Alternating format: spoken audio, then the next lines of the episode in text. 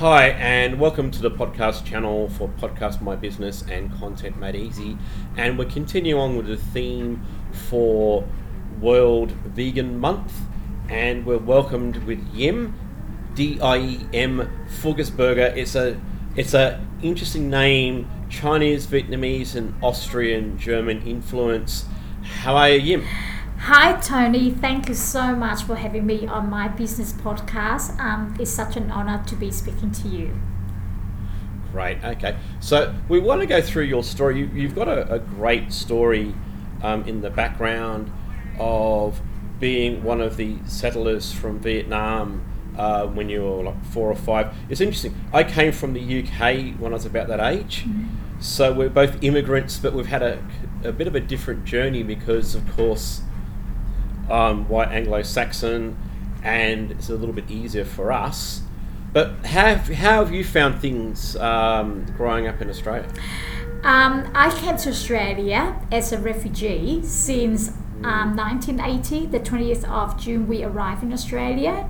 But before that, I just want to tell you a little bit. We, um, I travel on a um, 25 meter boat with 504 people in the boat, and honestly, I'm not exaggerating. We were um, we were squashed like tunas because there's yeah. only I remember there's only about three to four toilets for us to share amongst all the people, and we only have enough food.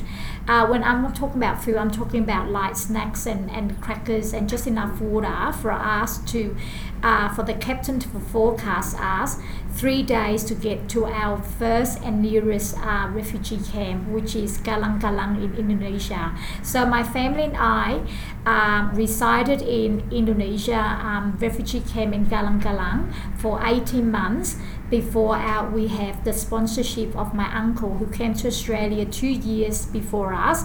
He got eight, eight sons and daughter, so they all helped 200 of my relatives to sponsor us to Australia in 1980.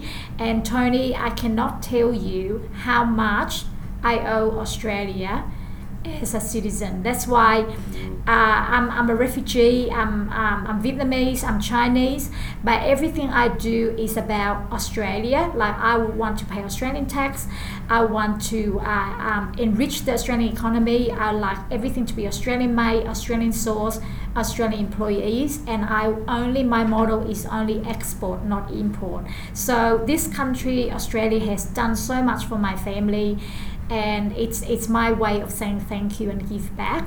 So to say all my life I've always struggled. So firstly, it was a struggle just to get out of Vietnam. And then three days later, on the on the boat on my way to Indonesia, we were incept, uh, intercepted by pirates.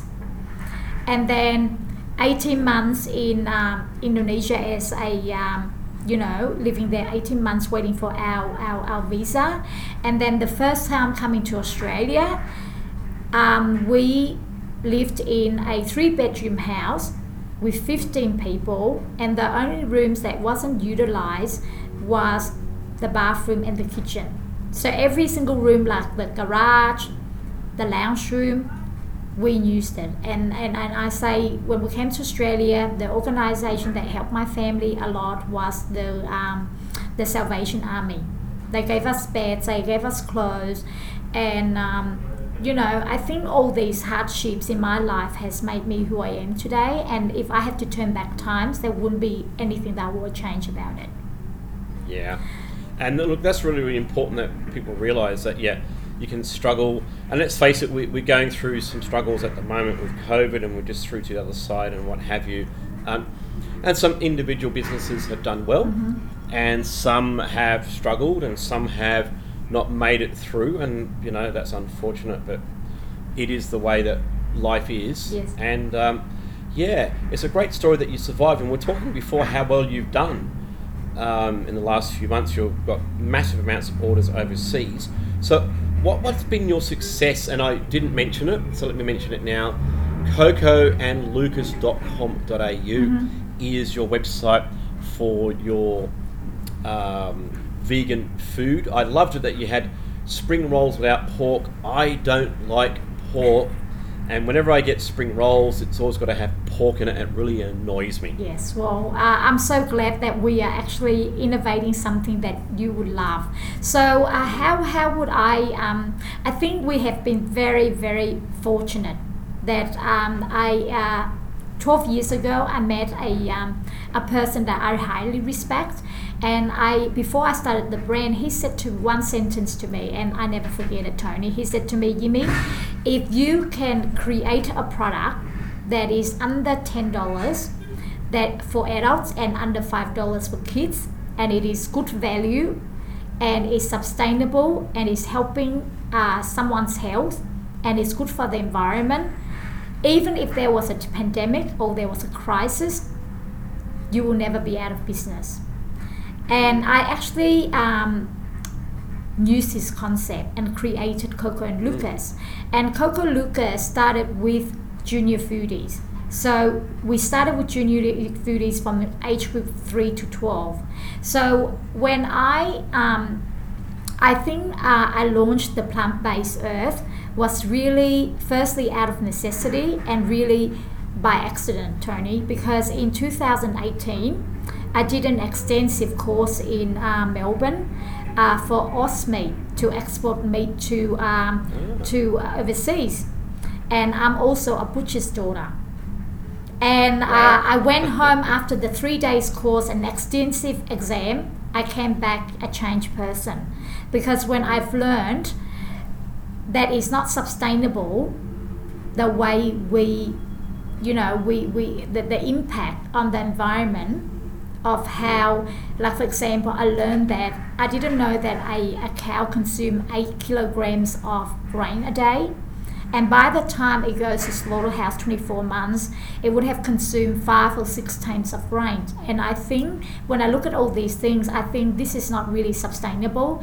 And as a human by myself i know that i can't change the world but i know i can do a little bit to change the world. So i came back a changed person. So instead of selling more products with more meat in the from 2019 to 2021 i launched 14 products plant-based into woolworths.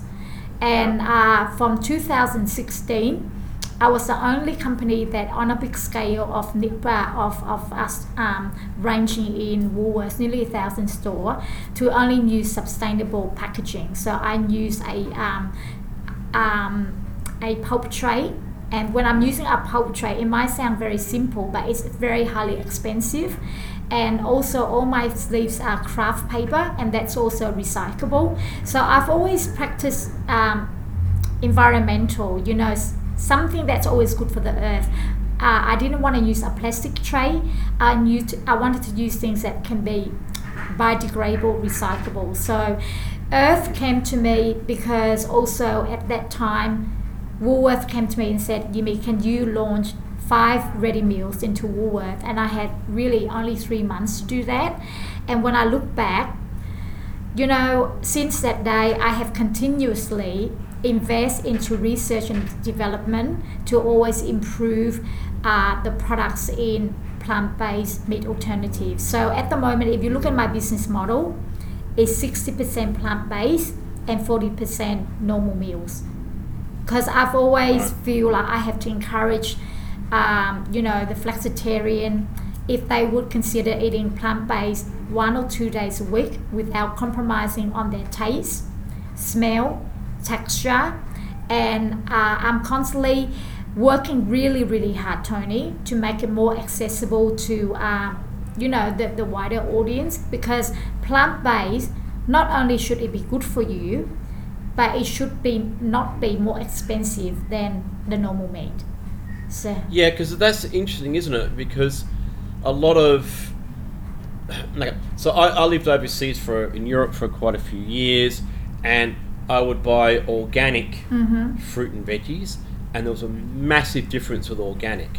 Now we're so blessed here in Australia that you don't really need to buy organic fruit and veggies because the quality of our fruit and veggies are so amazingly high yes, and that's what makes things expensive for people. So people assume if it's plant based, it must be organic, therefore it must be expensive. But you're going, well, no, it's still high quality ingredients without the huge price tag? Yes. Well, uh, to be fair, I, I think when I'm actually making plant-based food, the the technology behind it is quite labor intensive.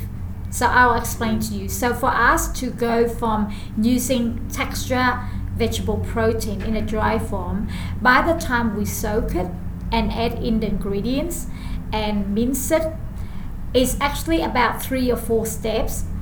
So it's actually um, using human uh, intelligence as well as equipment and the process. It is two or three more steps. So that's why the technology has made it more expensive.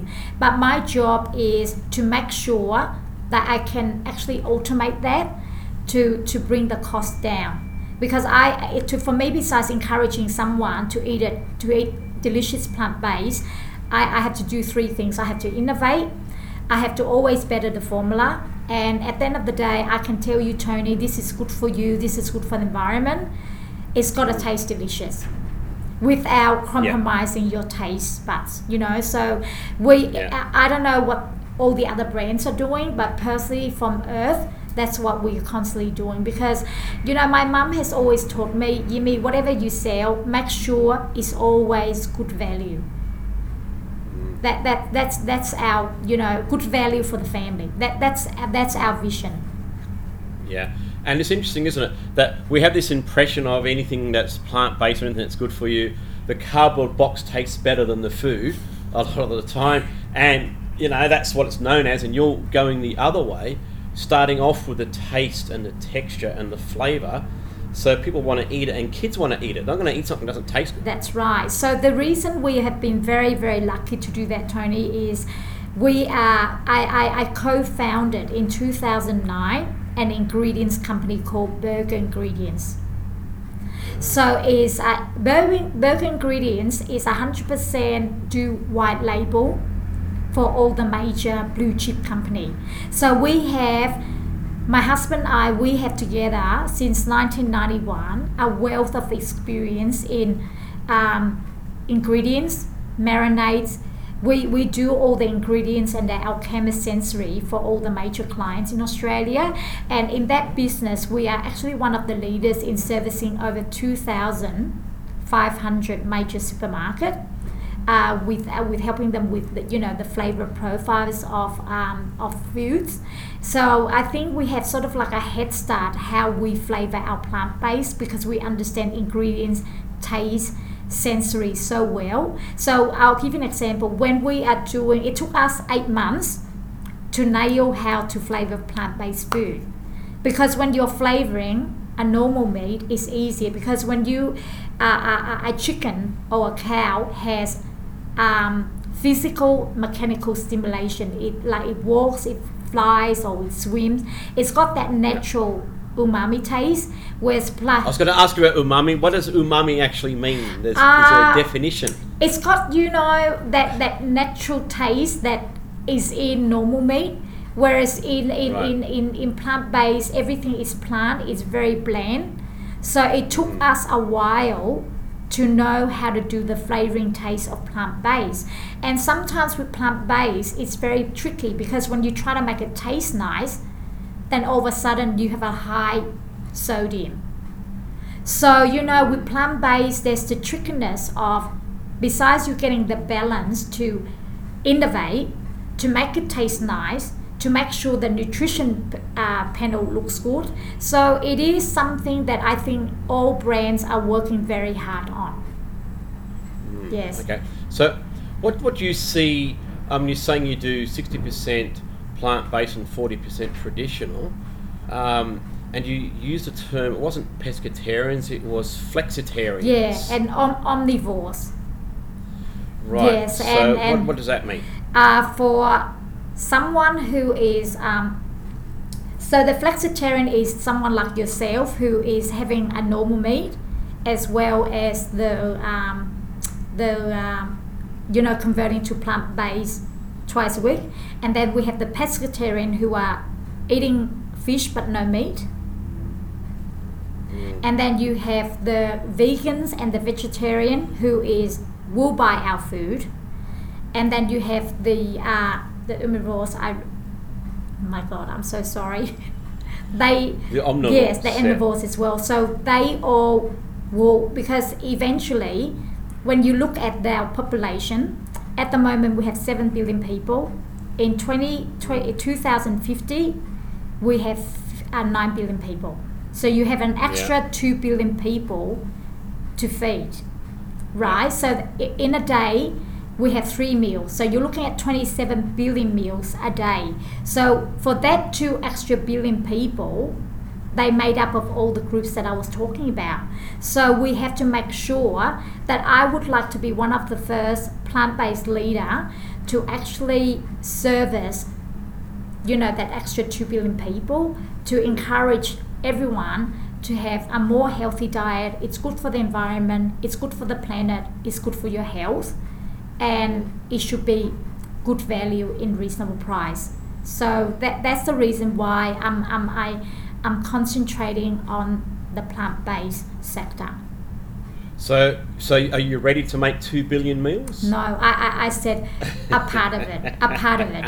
Even if you know, if I, if even if I can do two percent of that, I'll be very happy. Ab- absolutely, Yes. yeah. And uh, we're, we're very lucky in Australia. We make our own food pretty much. What is it? About ninety-seven percent of food that Australians eat Hmm. is grown in Australia, whether it's plant-based or walking and talking and flying, and as you say. Yeah.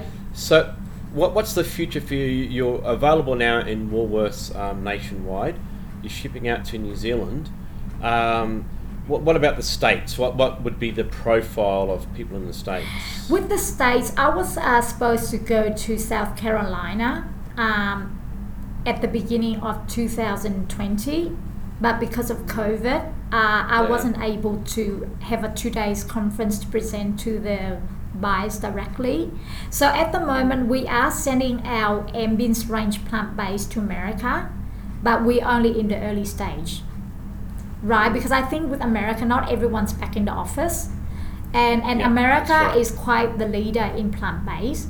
So they do have a variety of options. Uh, so besides, um, we're in already in Qatar. New Zealand will be the 7th of December, five, five containers shipping to New Zealand. Uh, we are working uh, together for Singapore, the first container ASAP. And then we are doing Korea within weeks after that. And then UK, we've been working for a whole year. So uh, we will be launching in UK the latest 2022 February. So you know, for me, if I look at all those countries I add up, like for example, um, uh, Korea's got 51 million people. That's double our population, right? So even even if you add all the four countries I'm talking about, you're talking about at least 120 million people. So um, we at a stage where we really have to scale up at least three times more, and that's why we're having second shifts. we put in more people, and then last year, Tony, we we have up. Uh, we built uh, we built the two uh, plants factories brand new to cater for those forecast sales. Wow. Yeah. Look, you know, you, you definitely are a great success story, and it's really impressive to see how well you've done. So I'm looking forward to the next part of the Coco and Lucas story. And um, thank you very much for your time. Thank you, Tony. Thank you so much for having me on.